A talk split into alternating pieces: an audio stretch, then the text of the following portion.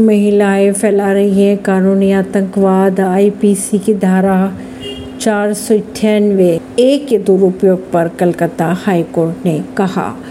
Calcutta high court ने सोमवार को एक मामले की सुनवाई के दौरान कहा कि आईपीसी की धारा चार सौ अठानवे ए पति या पत्नी के रिश्तेदारों द्वारा क्रूरता का दुरुपयोग कर महिलाएँ कानूनी आतंकवाद को बढ़ावा दे रही है। कोर्ट ने सबूत न पेश किए जाने पर एक महिला द्वारा पति व ससुराल वालों के खिलाफ दर्ज कराया गया केस रद्द भी कर दिया। परवीन सिंह नई दिल्ली से।